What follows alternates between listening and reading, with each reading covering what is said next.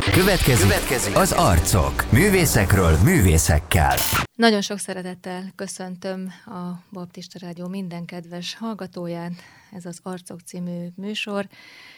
Én Murányi Kovács Anita vagyok. Művészekről beszélgetek művészekkel. A mai vendégem egy ifjú zongora művész tanárnő, Kulcsár Naomi. Nagy szeretettel köszöntelek téged, Naomi, itt a stúdióban. Én is köszöntelek téged is, és minden hallgatót is.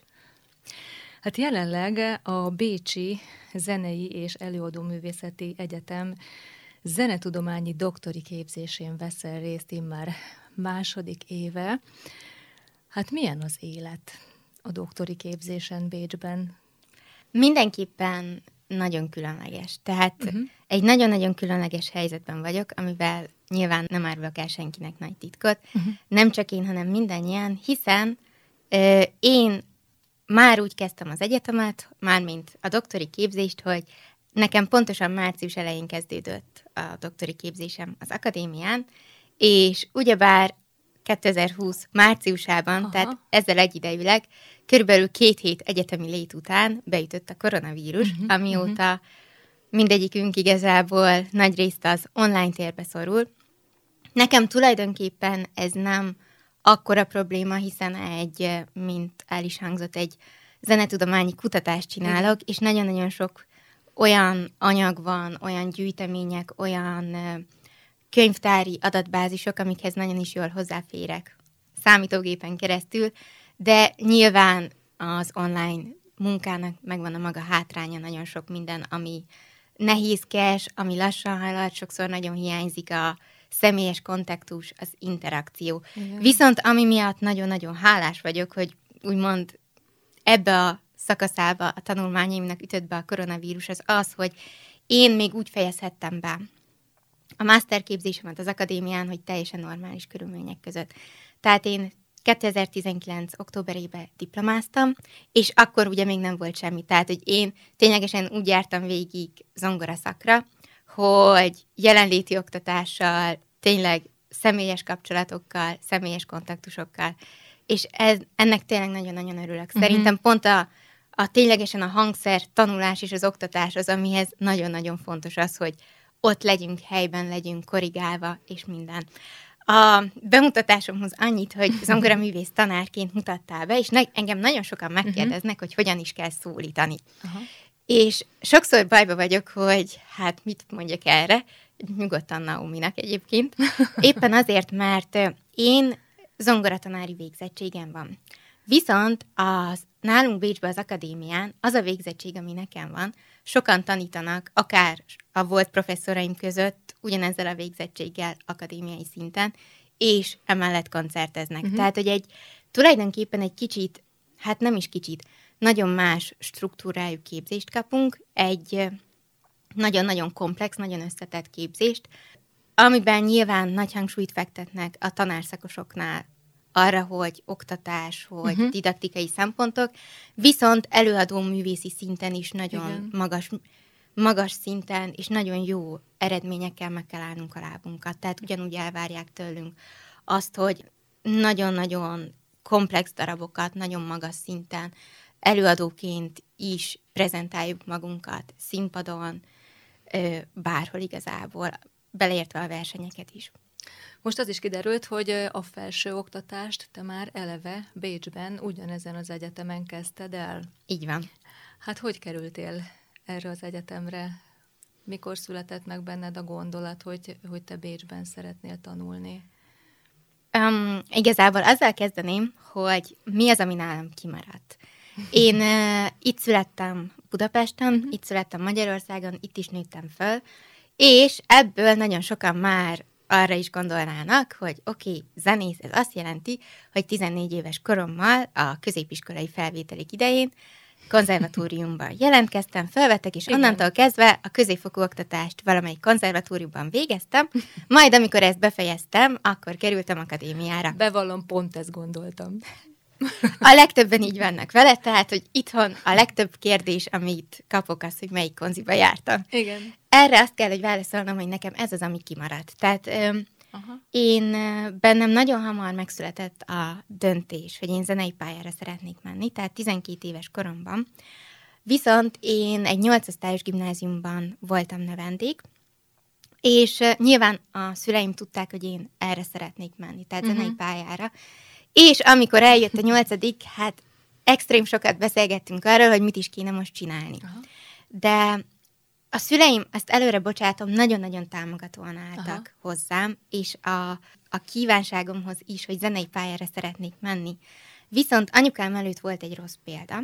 Egy nagyon közeli mm-hmm. ismerőse zongoraművésznek mm-hmm. tanult, zeneakadémiára járt, és egy teljesen ártatlan helyzetben, egy fertőzés kapcsán mm-hmm ö, kvázi a bal keze lebénult, uh-huh. tehát nem, nem tudta folytatni. És ettől meg akartak kímélni, tehát nem Értem. akarták, hogy hogy akár, egy lábon állj. Igen, hogy egy lábon álljak. Tehát, hogy úgymond mindig legyen egy B-terv, tehát, hogy igen, legyen egy jó igen. érettségit, uh-huh. hiszen ugye jelen magyarországi rendszerben az érettségi a felsőoktatási felvételikkel uh-huh. is egyezik, tehát, hogy legyen egy jó érettségit, akkor még mindig úgymond nyitva áll előtted kvázi minden ajtó. Igen. Ha a zenei pálya nagyon jó, támogatunk, ha nem, akkor nem az van, hogy de hát itt maradtam hoppom. Hogy nem értesz máshoz. És nem értek máshoz. Tehát én nem jártam konziba, viszont uh, zeneiskolát azt folytattam, és emellett velem szerintem sokak számára ismerősen cseng a neve, a Pátka Imre nagyon sokat uh-huh. foglalkozott. Tehát mi nagyon-nagyon sok időt töltöttünk uh-huh. kettesben a József utca imaház zongorája mellett, uh-huh. és tehát bennem eleve volt egy vágy, éppen azért, mert nagyon-nagyon szeretem a nyelveket, uh-huh afelé, hogy külföldön szeretnék egyetemre járni, és a Imre is nagyon támogatta uh-huh, ezt. Uh-huh. Az, volt neki is egy ismerőse, ő Grácsban volt, professzor az akadémián, akkor már nyugdíjas volt, uh-huh. hozzá is elvitt, és ő is nagyon-nagyon javasolta, hogy szerinte jót tenne nekem. Tehát, hogy egy, tényleg egy nagyon jó képzést fogok kapni, szerinte a, meg is fogom állni a helyemet, és hogy tehát ő is nagyon támogatta azt, hogy külföldre menjek. Uh-huh, uh-huh. Úgyhogy bennem tehát alapvetően volt ez a vágy, uh-huh, uh-huh. és uh, tanáraim úgymond oldaláról is kaptam erre támogatást. Az első évben ezt is hozzáteszem, tehát én eredetileg Grácsban gondolkodtam, uh-huh. éppen azért, mert hogy a, a hölgy, aki szintén foglalkozott velem, még felvételi előtt ő eredetileg Grácsban volt professzor, oda nem vettek föl, akkor abba az évben jártam egy évet Miskolcra, az Művészeti Egyetemre, és akkor utána Bécsbe. Uh-huh. Bécs pedig úgy jött a képbe, hogy uh, voltam, tehát még mielőtt felvételizni mentem volna Bécsbe uh-huh. előző nyáron, tehát mikor befejeztem a középiskolát, Igen. ez így a legegyszerűbb, Igen. akkor voltam egy kurzuson Ausztriában. Uh-huh. És uh, annál az tanárnőnél, aki annó Grácsban volt professzor, és ott volt egy lány. Nagyon-nagyon aranyos lány volt, és ő Bécsbe járt az akadémiára. Uh-huh.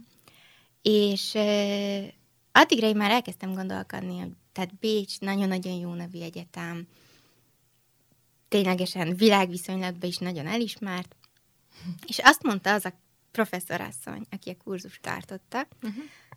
ezzel a bécsi lányjal kapcsolatban, hogy ő ismeri őt korábbról. Aha. Tehát nagyon jól ismeri, ő annyit tud mondani, hogy ő fogalma sincs ki az a professzor, akihez Bécsben jár, de csodát tett vele. Aha. Tehát ő nagyon tudná javasolni, hogy próbálja meg fölvenni a kapcsolatot ezzel a professzor uh-huh, úrral uh-huh. Bécsben, kérdezzem meg, hogy meghallgatna, ez egy teljesen bevett gyakorlat Ausztriába, hogy úgymond egy elmegy az ember előjátszani a professzornak, egy kicsit mond ötleteket, hogy én is megnézem, hogy úgymond milyen stílusba tanít, hogy ő is lásson engem, uh-huh. és voltam is nála, és nagyon-nagyon jó volt. Tehát uh-huh. már akkor nagyon tetszett.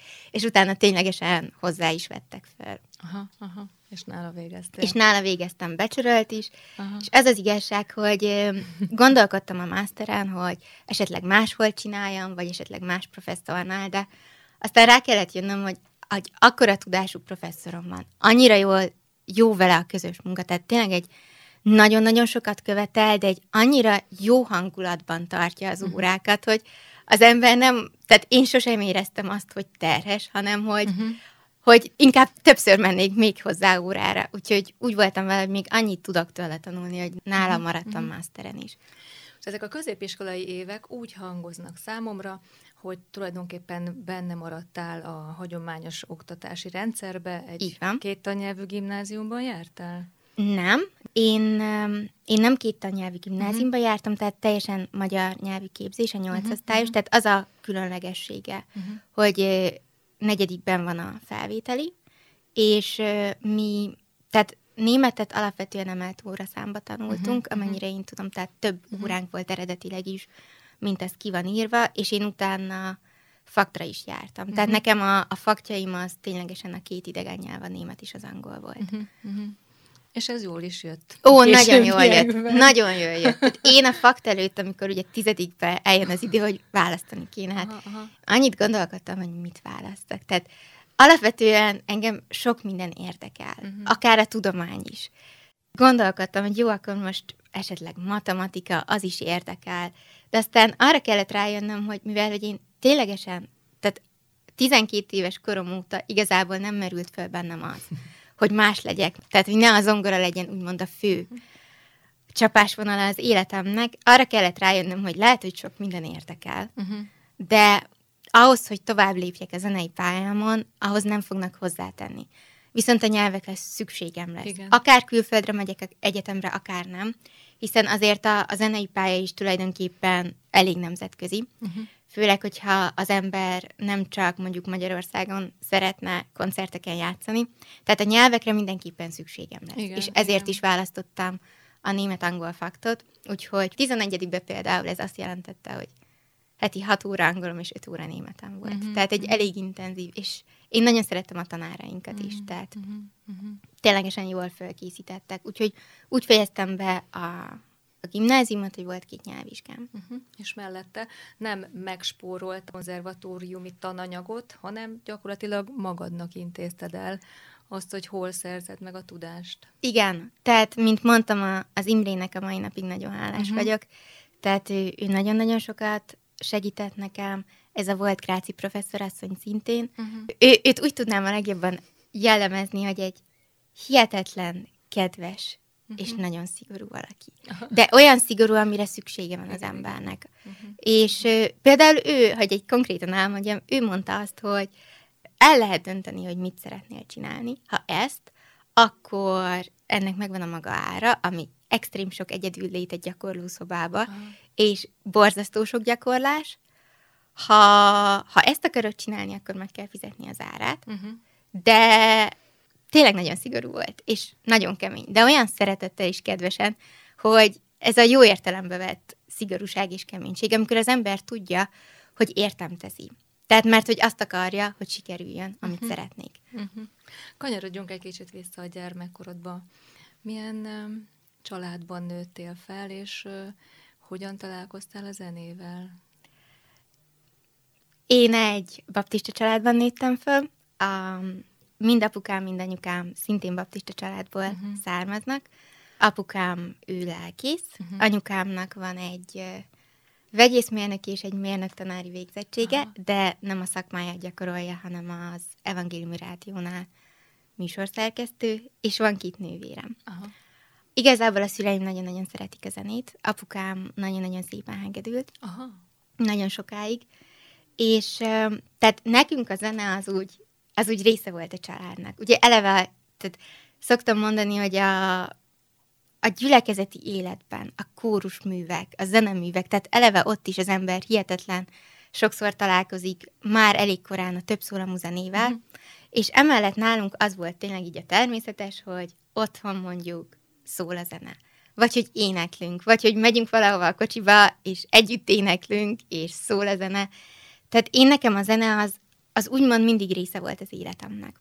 És engem nagyon-nagyon vonzott. Tehát tényleg kicsi gyerek koromtól kezdve már, tehát nem tanultam még zenét, de az, hogy játék közben énekelek, hogy most bármivel, de szó szerint bármivel, akár egy fadarabbal azt játszom, hogy ez most hegedű, fuvala, bármi, és akkor én most azon zenélek, ez, ez teljesen része volt.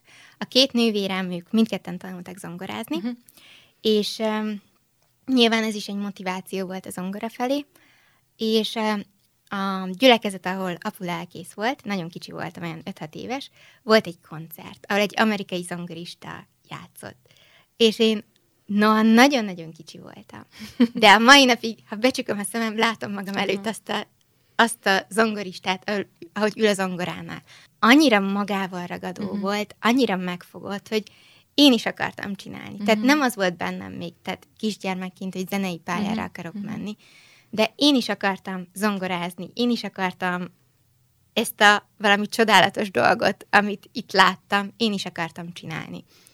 És akkor meg is kérdezték a szüleim, a zongoratanár, akiknél a testvéreim tanultak, meg is kérdezték a szüleim, hogy hát izé, a gyerek nagyon-nagyon szeretne, lehetne. Hát mondta a zongoratanár, hogy azért nagyon-nagyon fiatal vagyok, utána is kérdezett, és igazából akkor azt a választ kaptuk, hogy várjak még, viszont amikor elkezdtem az általános iskolát, akkor kezdtem zongorázni. Uh-huh. Tehát még nem voltam 7 éves, uh-huh. és mint mondottam, volt nekem, hogy körülbelül minden hangszer vonzott. Tehát mm. utána is nagyon, nagyon szerettem volna még hangszer tanulni. Tanultál is? Tanultam is, igen. A fuvala lett végül is a második választásom, de utána még szerettem volna hegedűt, meg még nem mm. tudom mi minden, de akkor anyáik bejelentették, hogy szerintük ennyi elég lesz így a iskola, szolfés, zongora, fuvala, ez így.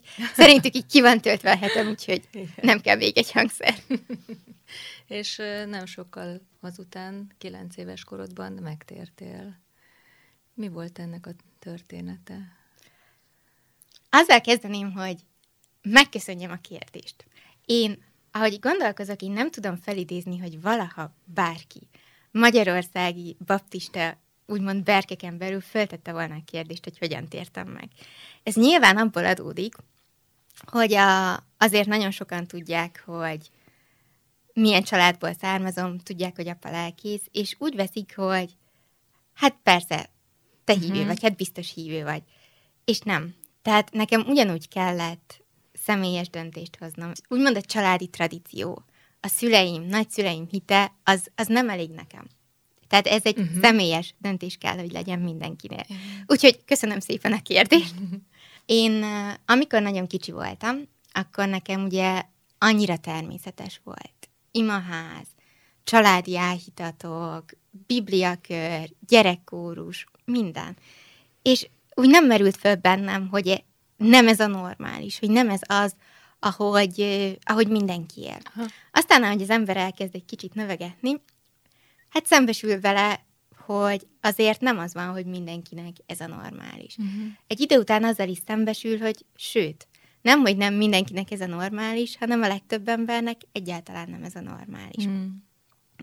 Tapasztalatokat szerez osztályba, iskolába. Igen.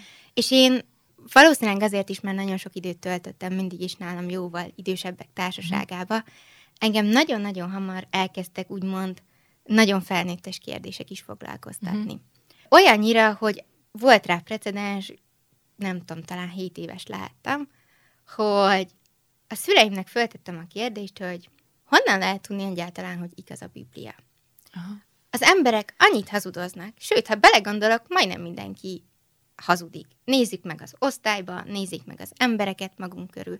Honnan lehet tudni azt, hogy mondjuk Jézus tanítványai nem csak egyszerűen kitaláltak valami uh-huh. tök jó mesét, összehazudozták a dolgokat, leírták, és ez egy ilyen tradíció. Uh-huh. És társai, tehát én egy gondolkodó típus vagyok, uh-huh. tehát ha hallok bármit, azon nekem el kell kezdenem uh-huh. jártatni az agyamat, és gyerekként is ilyen voltam. És nekem ezek ténylegesen problémaként jelentkeztek. A, tényleg a bibliai igazságok, és, és nagyon sok minden. És a szüleim szerintem nagyon-nagyon jól reagáltak Aha. erre, tehát nem emlékszem egyszer se, hogy azt válaszolták volna, hogy te ehhez vagy ehhez a kérdéshez kicsi vagy. Uh-huh. És ezen neked még igazán nem kéne gondolkodnod, uh-huh. hanem mindig megpróbáltak válaszolni.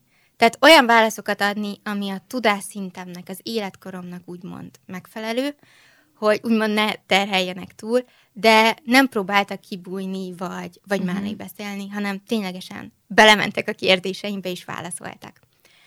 És eljött a pillanat, amikor a kilencedik szülinapom előtt volt, nem is olyan sokkal, hogy anya kórházba került. Tehát már előtte nagyon sokat volt beteg, és sokszor vizsgálták is, és nem tudták, mi a baja. És december elején kiderült, hogy egy nagyon durva vakbélgyulladásról van szó, uh-huh. amit majdnem túlságosan későn vettek észre az orvosok. Úgyhogy én reggel még mit sem tudva iskolába voltam, azt se tudtam, hogy anyádra aznap vizsgálatok várnak, és úgy jött, tehát együtt jöttek értem anya és apa, de már azzal, hogy igazság szerint csak azért jöttek értem, hogy még hazavigyenek, a legidősebb nővéremmel együtt, és rögtön fordulnak vissza, anyának össze kell pakolni a cuccait, és akkor irány a kórház. Hát én mindenre föl voltam aznap készülve, de erre nem. És én rettenetesen megijedtem. Tehát eleve ugye az ember érzékelte már, hogy anya nagyon nincs jól, anya nagyon gyenge, de amikor elmentek, akkor kész. Tehát akkor így a én kis életemben úgy összedőlt egy kicsit a világ, ültem a nagyszobába, és rettentően sírtam. Uh-huh. A legidősebb nővérem, ő szerintem mindent megtett. Próbált beszélni velem, próbálta, gyere, imádkozunk anyáért. Igazából semmi, tehát tényleg nem használt semmi. És hát szegény, amikor gondolom, úgy gondolt, hogy akkor most értelmetlen, hogy továbbra is itt pátyolgat, beküldött a szobámba, hogy írja meg a leckémet. Na ez, ez még rosszabb volt, mert addig legalább ott volt mellettem. De most utána ültem Aha. a szobámba becsülettel, ugye jó, végig csak szót fogadtam, mert hát ugye eleve nagyon meg vagyok ijedve. Uh-huh. Ültem a szobámba, és az még rosszabb volt. Én tudtam, hogy kéne imádkozni anyáért, uh-huh. tehát ez nem volt kérdés bennem, de abban a percben annyira tudatába kerültem annak, hogy engem igazság szerint miért hallgatna meg Isten. Tehát nem vagyok olyan, aki úgymond a mindenható Isten előtt megállhatna. Minden eszembe jutott. Az, amikor nem azt tettem, amit kellett Igen. volna, nem úgy, ahogy uh-huh. kellett volna, nem azt mondtam, olyan szavakat használtam, uh-huh. amiket nem kellett volna, hazudtam, stb. stb. Tehát annyira rám nehezedett, hogy így egyszerűen éreztem, hogy nekem nincs jogom imádkozni. Uh-huh. És tényleg nagyon kétségbe estem. De akkor is tudtam, hogy, hogy az egyetlen lehetőség, tehát hogy ami anyának segíthet, az a mindenható Isten segít. És ez volt ez a pillanat, amikor én nagyon őszintén elkezdtem imádkozni, nem csak azért, hogy Isten mentse meg anya életét, uh-huh. hanem hogy engem is. Uh-huh. És uh, tényleg nagyon fiatal voltam. Uh-huh. Tehát így uh, felnőtt fejjel visszagondolva, nyilván sok minden még, ami akkor úgymond megfogalmazódott bennem, az gyermeki volt. Uh-huh. De a döntésemet azt viszont száz százalékban komolyan gondoltam. És nem én voltam az egyetlen, aki úgy gondolta, hogy elég fiatal vagyok, tehát én utána jártam barátkozók órájára is, és uh, még nem voltam tíz éves, amikor a tagfelvételi tanácskozásom volt. Amit a helyzetre való tekintettel, hogy ugye apa a lelkész, a gyülekezetvezető vezetett az én esetemben, uh-huh. és ő föltette nekem a kérdést, hogy mi lenne most, ha azt mondaná a gyülekezet, hogy nem. Azért, mert hogy nagyon fiatal uh-huh. vagyok. Hát borzasztó zavarba voltam, ezt hozzáteszem, ugye én kicsi, kilenc éves, majdnem tíz, a nagy gyülekezet előtt. Nyilván azt mondtam, hogy várni fogok. Ezt egyébként a mai napig így gondolom, hogy vártam volna. Mert a, a döntésemet viszont azt tényleg komolyan gondoltam. Utána megvolt a bemerítésem is, tehát uh-huh. felvettek minden. Ez nem azt jelenti, hogy utána soha nem volt olyan, hogy úgymond hitpróba, vagy hogy kétségek, kérdések, kételyek. Nyilván uh-huh. voltak. Csak hogy egy példát mondjak, a gimnázium mi évekből, 11-es koromban mi egy éven keresztül biológiából semmi más nem tanultunk, csak evolúció elméletet. És a tanárunk eléggé nyilvánvalóvá uh-huh. tette, hogy a, Igen. mindenki más esetleg mást hisz vagy gondol, arról mi a véleménye. Például akkor nagyon-nagyon át kellett gondolnom, hogy miben is hiszek, uh-huh. kiben is hiszek. Uh-huh.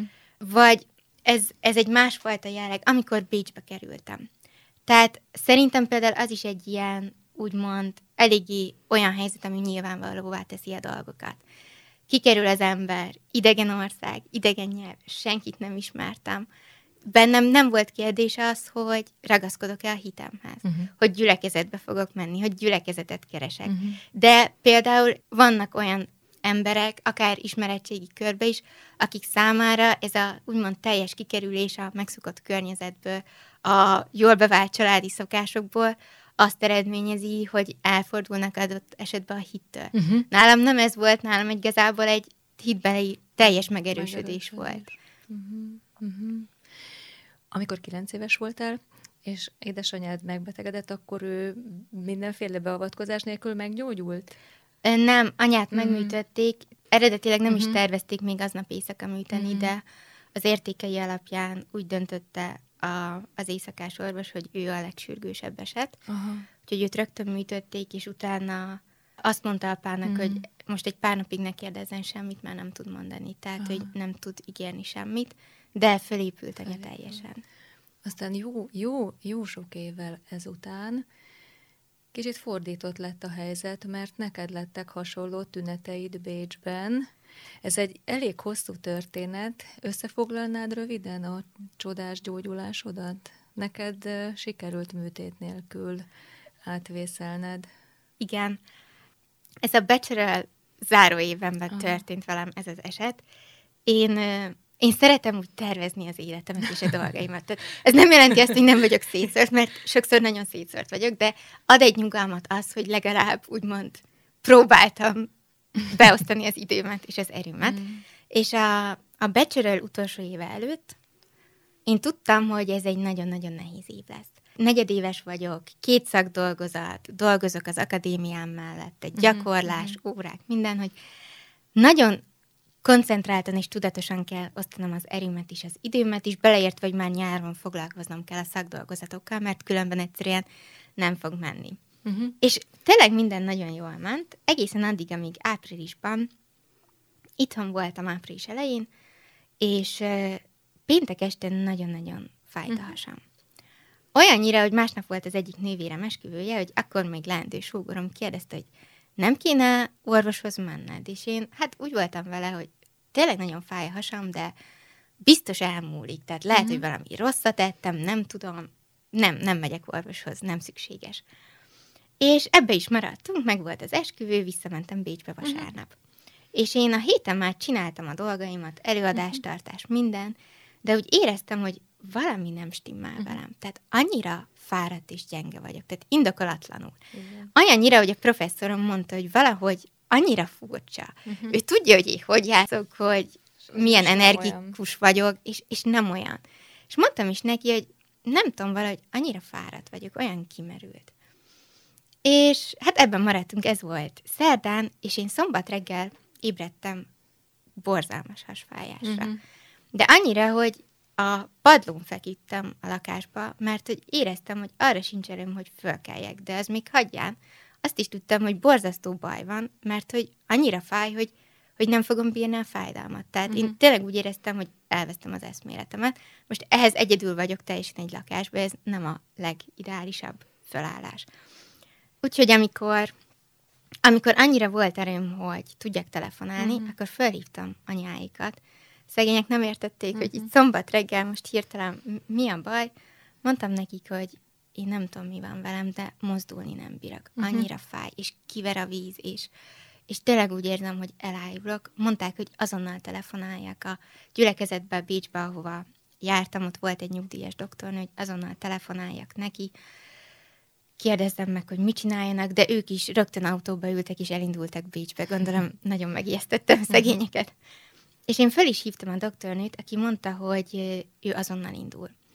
El is jött, és rögtön megvizsgált, és azt mondta, hogy a tünetek alapján, amiket mondtam, ő azt hitte telefonba, hogy egy vakbélgyulladással uh-huh. állunk szembe, de az alapján, amit ő most itt érez is, meg tudott vizsgálni így házi körülmények között, ő kizárja a vakbélgyulladást.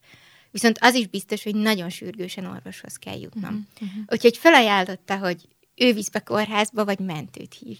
Akkor mondtam neki, hogy az az igazság, hogy így anyáik már elindultak, és most így Bécsbe kórházat keresni, hát ez nem tudom, hogy mennyire van hozzá kedvem. Mondta, hogy jó, tehát, hogy inkább, mondtam, hogy inkább nem mehetnék haza. Mondta, hogy jó, tiszteletbe tartja, de akkor ő most rak autóba, és elindul szembe anyáikkal, és ahol találkozunk, ott rak át a másik kocsiba, mert hogy nagyon sürgősen orvoshoz kell jutnom.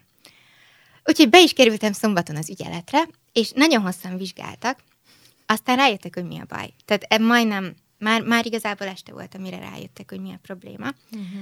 És ez egy több mint 5 centis ciszta uh-huh. volt a hasamba, amiben ráadásul láttak valamit. Uh-huh. Azt mondták, hogy nem tudják eldönteni a, a felvételek alapján, amiket készítettek, hogy mi van benne. Ők két dologra gyanakszanak így első uh-huh. körbe, vagy belső vérzés, uh-huh. vagy tumor. Uh-huh. Hát ez egyik se hangzott túlságosan bíztatónak.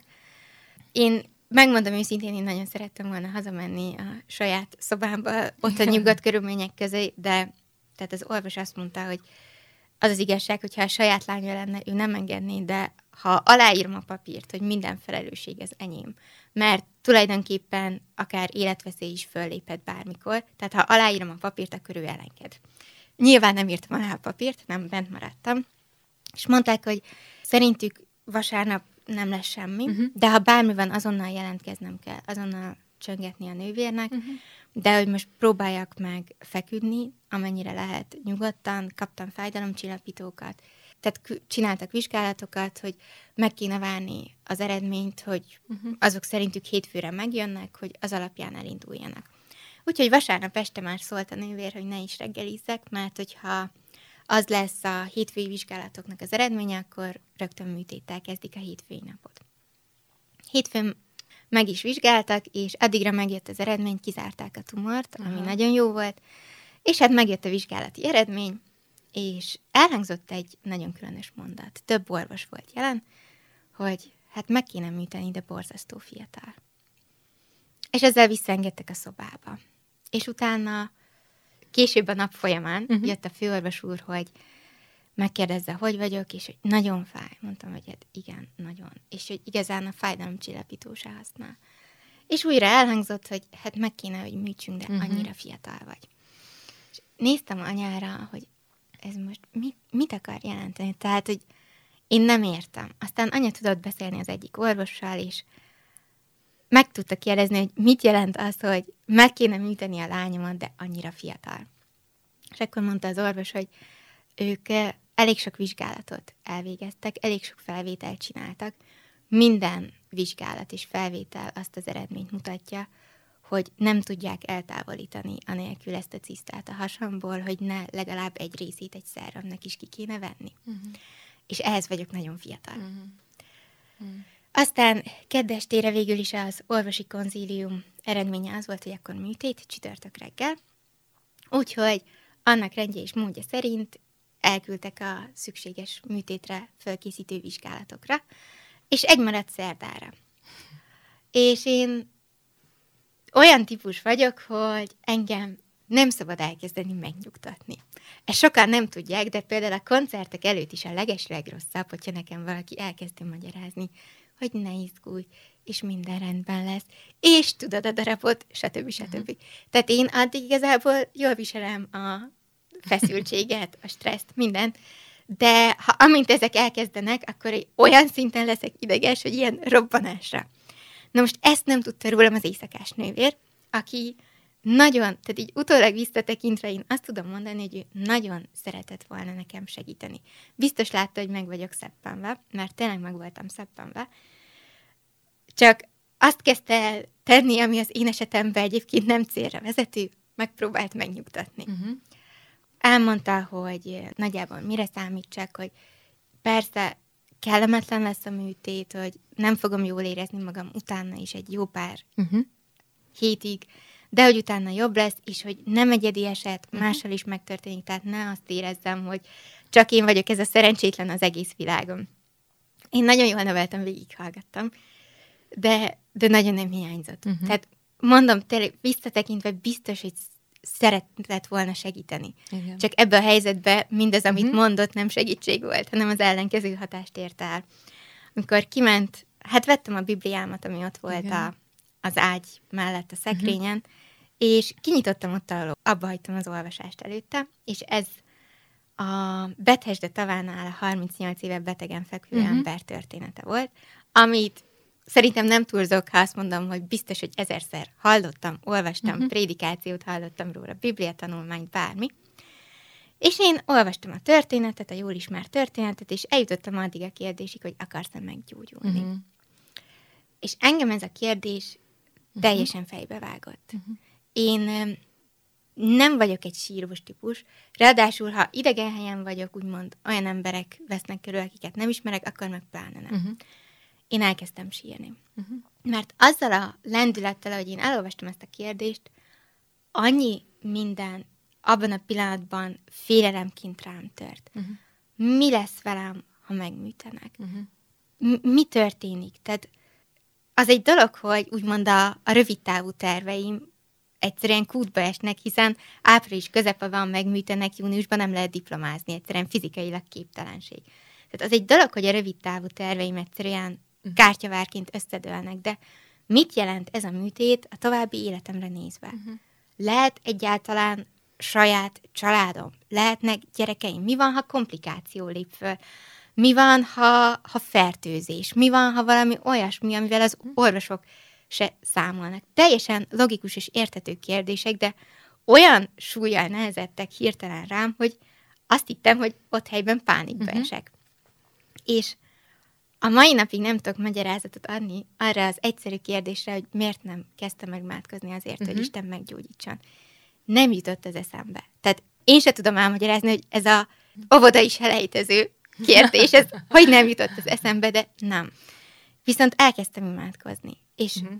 imádkoztam azért, hogy bármi is történjék a műtéten, a mindenható tudom, hogy velem van. Aha. És hogy az ő akarata legyen meg az én uh-huh. életemben. És hogy ő tudja, ő mindent tud. Azt is, hogy szeretnék egyszer saját családot, szeretnék gyerekeket, de azt is tudom, hogy bármi is történjék a műtéten, ő meg tudja ezt nekem adni, ha ez az ő akarata. Uh-huh, uh-huh. És úgy ezzel így le is feküdtem, nagyon késő volt már, és másnap reggel mentem az anesteziológushoz, uh-huh. az utolsó műtétre felkészítő vizsgálatra, és én a minden mindegy állapotban voltam. Tehát uh-huh. tényleg úgy éreztem magam, hogy essünk túl rajta. Ez az elengedés. Igen, essünk túl rajta, mindegy, lesz valami, nem tudom mi lesz.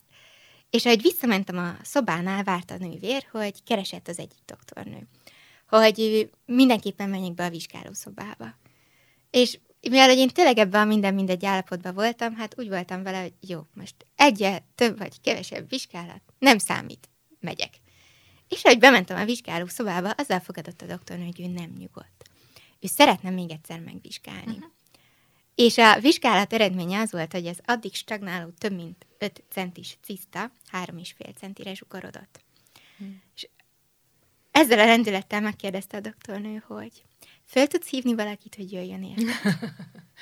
Én így teljes döbbenettel a... Persze, de, de most... Hát mhm. most szépen fölhívsz valakit, jöjjön érted, uh-huh. és hazamész. Otthon szigorú fekvés, akármi van, uh-huh. azonnal vissza kórházba, nem is a portára, hanem rögtön az osztályra. Uh-huh. Tudni fogjuk, hogy miről van szó. Ha nincs semmi, akkor a jövő héten visszajössz kontrollvizsgálatra. Uh-huh. Úgyhogy én műtét helyett szépen összecsomagoltam a cuccaimat, és hazamentem, ahol becsülettel szigorúan feküdtem. Uh-huh. És egy hét múlva a kontrollvizsgálaton megállapították, hogy a ciszta teljesen eltűnt uh-huh. a hasamból. Uh-huh. Úgyhogy ott álltam, hogy ahelyett, hogy megműtöttek volna, egy lezajlott folyamat, és további teendő nincsen. Hmm. És én akkor, akkor kezdtem el megérteni azt, amit Jakab levelébe olvasunk, hogy ti, akik ezt is ezt tervezitek, és azt mondjátok, hogy ma vagy holnap uh-huh. ebbe a városba megyünk, uh-huh. stb. stb., hogy azt kellene mondanatok, hogyha az Úr akarja, és élünk. És én akkor Igen. értettem meg, hogy nagyon-nagyon jó, hogy vannak terveim, és nagyon fontos, és kell, uh-huh. hogy legyenek előttünk célok. Uh-huh. De tényleg azt kell mondani, hogyha az Úr akar és élünk, mert hogy annyira nem a mi kezünkben van. Nem a mi kezünkben van az életünk, az egészségünk. De még a diplomám se. Hiába készültem föl rá. Mert hogyha megműtöttek volna, akkor biztos, hogy nem diplomáztam volna le júniusba. Így is igazából kérdéses volt, mert mhm. azért összességében elég sok idő kimaradt a, a gyakorlásból, professzorom hihetetlen jól állt a uh-huh. témához, azt mondta rögtön az elejétől fogva, hogy nem probléma. Sokkal fontosabb, hogy hogy egészséges legyek, meggyógyuljak, tehát úgy érzem Persze. akár a vizsgálőtti uh-huh. utolsó héten, hogy egyszerűen nem vagyok fit, akkor megmondjuk a bizottságnak, hogy ez a helyzet volt, nem lesz probléma, mindenki úgymond ismer, hogy uh-huh. tényleg sokat dolgozol, tehát érteni fogják a helyzetet. Uh-huh. De ez egy nagyon nagy lecke volt a számomra. Van elhívásod arra, hogy a művészettel missziós szolgálatot láss el, illetve hogy hogyan gondolsz a művészet és a missziónak a kapcsolatára? Én mindig ezt mondom, hogy nekem az zongora az elhívásom. Uh-huh. Öm, szerintem mindannyian, akik bármilyen területhez képességet, tehetséget kapunk, kötelességünk azt Isten szolgálatára felhasználni. Uh-huh. Tehát én biztos vagyok benne, hogy egyszer, amikor oda kell állnunk Isten elé a mennybe, akkor ő számon fogja rajtunk kérni, hogy azt a képességet, amit belénk helyezett, azt mire használjuk. Uh-huh. Tehát igen, mindenképpen. És a második kérdésre is ezt a válaszolni, hogy igen, szerintem a missziónak és a művészetnek nagyon is szoros kapcsolata van, és nagyon-nagyon jól használható a zene missziói célokra. Vannak úgymond idézőjelben triviális lehetőségek, akár a, a gyülekezeti zenélésben a szolgálat, akár mondjuk olyan koncertek szervezése, amit én egy gyerekkoromban átéltem, hogy úgymond klasszikus zenei koncert, uh-huh. amin el is hangzik az, hogy az előadó művész hogyan jutott hitre, hogyan jutott megtérésre. Aha. Ilyesmit mi is csináltunk már a Bécsben az akadémista társaimmal, barátaimmal, hogy úgymond klasszikus zenei koncert, uh-huh. de hogy a koncertnek úgy körülbelül a felén valaki közülünk elmondja tényleg röviden, hogy hogyan jutott hitre, hogyan jutott élő kapcsolatra Jézus Krisztussal, Istennel. Tehát ezek úgymond a, a triviálisak, hogy ezt meg tudjuk csinálni. De vannak olyanok is, amik, amikre mondjuk az ember így elsőre nem gondolna, de hatalmas lehetőség rejlik benne. Ilyen például az is, hogy szintén gyülekezet, hogy a fiatalokat egyszerűen bevonni a zenei szolgálatba, uh-huh. hogy megtalálni velük uh-huh. a hangnemet, megtalálni velük úgymond az időt, hogy a saját időmet arra uh-huh. fordítani, hogy foglalkozzak velük, hogy ők is bekapcsolódjanak, hogy ők is a sajátjukére érezzék, de akár egy idézőjelben mezei tanítási szituáció is. Én nagyon jól emlékszem, egyszer egy kurzuson vettem részt, nem én játszottam, annál az amerikai zongoristánál, én csak úgymond passzív résztvevőként uh-huh. voltam azon ott jelen, hallgatóként is. Liszt hámol szonátát tanított. Tehát igazából azok, amiért beültem meghallgatni, az az volt, mert nagyon szeretem Liszt hámol szonátát. És a zongorista tanított. És a tanítás alapján én száz százalékig biztos voltam benne, hogy ez egy hívő ember. Uh-huh. Uh-huh.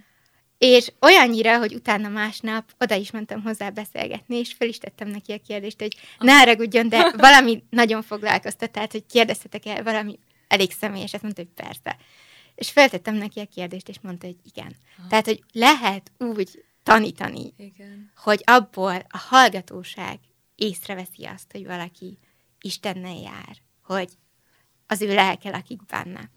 Illetve ez egy teljesen személyes élmény lesz, hogy sokszor az ember nem is gondolná, de akár koncert közben lehet az embernek úgymond olyan élménye, ami megerősíti a hitben, Igen. de a hallgatóság számára Igen. is hordoz egy olyan üzenetet, egy olyan tartalmat, amit emberileg nem lehet hozzárakni.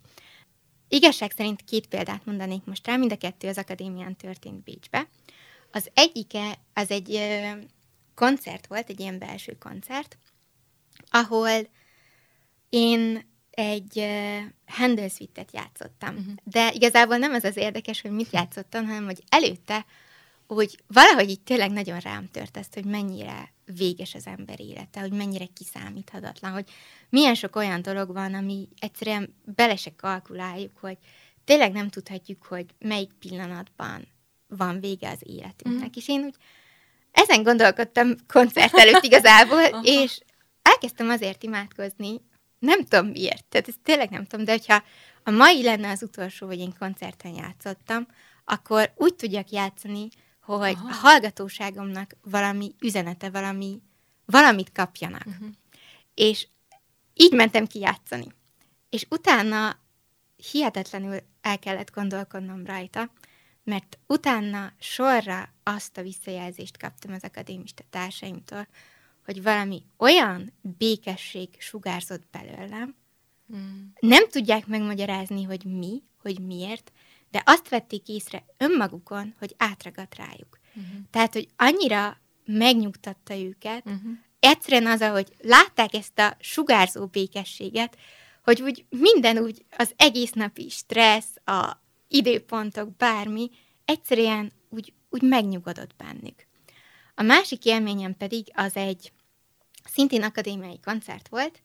Én Bach Gédur partitáját játszottam. Aminek a egyik tétele a szerebánt, előtte beszélgettünk a professzoromra arról, hogy mit jelent nekem ez a tétel. Erről sokat beszélgettünk különböző uh-huh. daraboknál, hogy milyen érzéseket vált ki belőle, milyen kép jelenik meg a fejemben a darab kapcsán. És én azt mondtam neki, hogy nem tudom miért, de nekem ez a tétel olyan, mint a pásztorok a, a jászolnál. Uh-huh. Hogy így teljesen az van bennem, amikor játszom és elkezdem hallgatni. És erről beszélgettünk, mondta a professzorom, hogy igazából teljesen megérti, uh-huh. hogy mire gondolok, hozott példákat Bak karácsonyi oratóriumából is, stb. stb. És én játszottam a koncerten, és azt mondanám, hogy olyan történt, ami igazából nem a legbiztonságosabb, ugyan én játszottam, de én gondolatban ténylegesen úgymond nem arra koncentráltam, hogy mit játszok, hanem a pásztorok a jászolnál. Uh-huh. Annyira ez a jelenet ott volt előttem.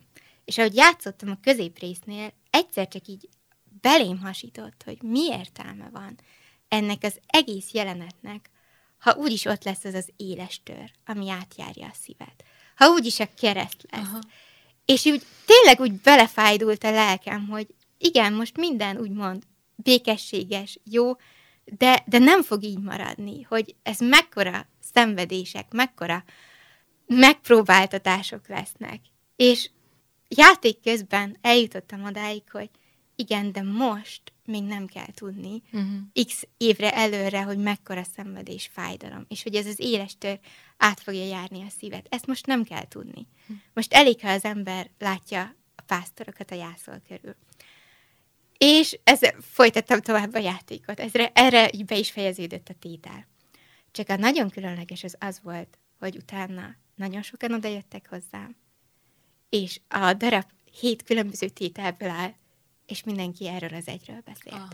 Hogy volt valami, nem tudják megfogalmazni, hogy mi, de valami uh-huh. olyan atmoszféra, olyan hangulat volt a teremben, hogy ők is így leesett szájjal, csak hallgatták, és nem tudják megmondani, hogy mi volt. Uh-huh. Azt se tudják, hogy mit csináltam. Azt Aha. tudják, hogy azt mondták, hogy nagyon bátor volt, mert hogy egy nagyon lassú tempót vettem, tehát olyat, amit ők nem mertek volna, mert ugye lassú tempónál, hogy az ember a zeneíveket összefoglalja, az lehet kihívás, meg hogy nagyon sok esetben nagyon halkat is, amiben szintén ugye ott van a rizikó, hogy biztos megszólal minden hang, megszólalt egyébként, de hogy az a hangulat, ami a teremben volt, hogy ezt nem lehetett igazából leírni. Uh-huh. És igazából erről a koncertről készült is egy felvétel, és ezt a szerebentot elhoztam magammal. Akkor ezt most hallgassuk meg.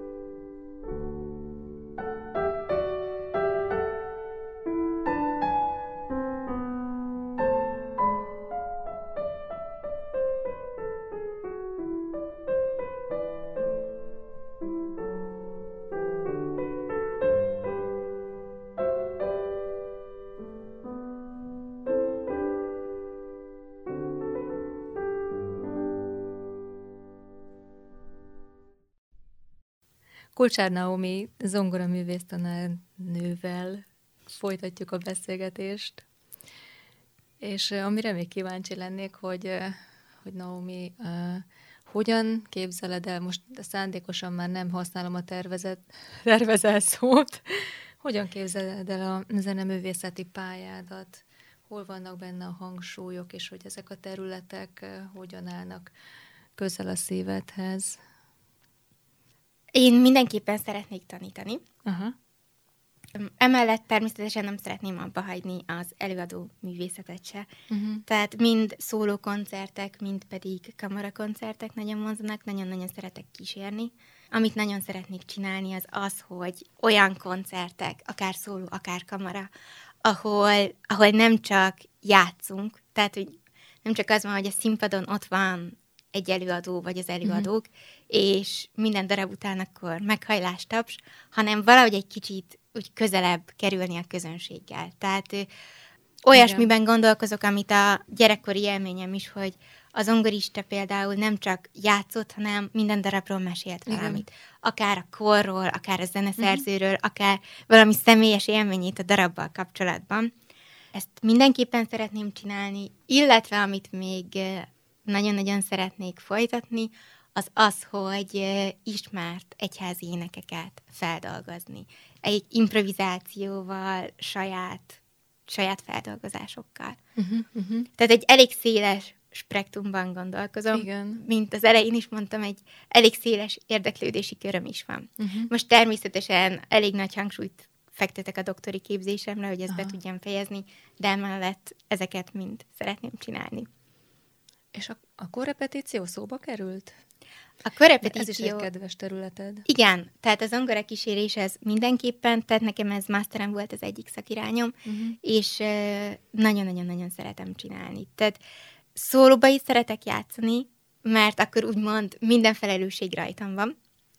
Viszont a, az pedig, amikor együtt zenélünk a kísérés, szerintem az is egy nagyon-nagyon különleges dolog tud mhm, lenni, mert mm-hmm.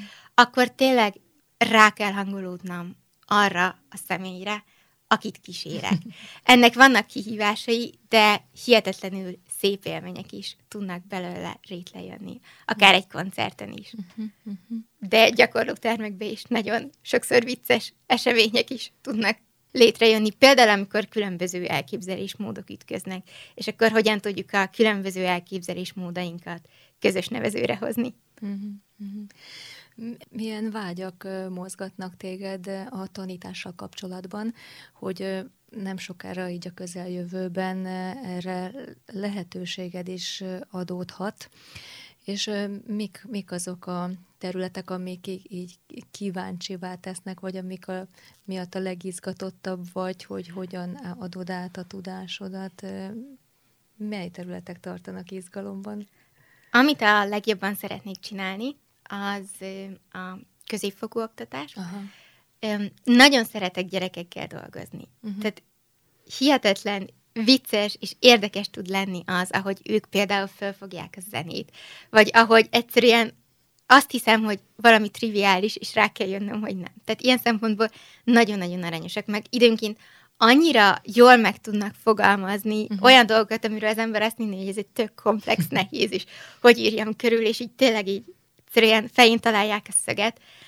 Viszont ha arra gondolok, hogy egy életen át mondjuk azt tanítsam, hogy a C után melyik hang jön, az... Igen. Tehát az egy kicsit el, a, elvesztem akkor a motivációmat.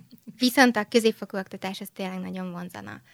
Hiszen akkor úgymond már ott vannak a zenei alapok, és egyszerűen tényleg nézni azt, hogy egy fiatal hogyan bontakozik ki, hogy a, milyen lehetőségek rejlenek benne, hogy mi az, amit ez egy nagyon-nagyon képlékeny életkor, ez a kamaszkor, hogy mi az, amit, amit el lehet benne érni, igen, hogyan lehet igen. segíteni, hiszen ráadásul a kamaszkor, legyünk őszinték, mindenkinek egy nagyon válságos kihívásokkal teli, hogy hogyan tudok ebben a elbizonytalanodott élettel problémával levő személyekkel, sokszor önmagukban problémákat felfedező személyekkel, hogyan tudok együtt dolgozni, hogyan tudom őket átlendíteni adott esetben, hogyan lehet egyszerűen tényleg az energiáikat a zenére fordítani, és a saját képességei kibontakoztatására. Aha, ahogy ebben támogatni őket, ez Igen. a legizgalmasabb terület, tehát valóban teljesen érthető, hogy ezt választod,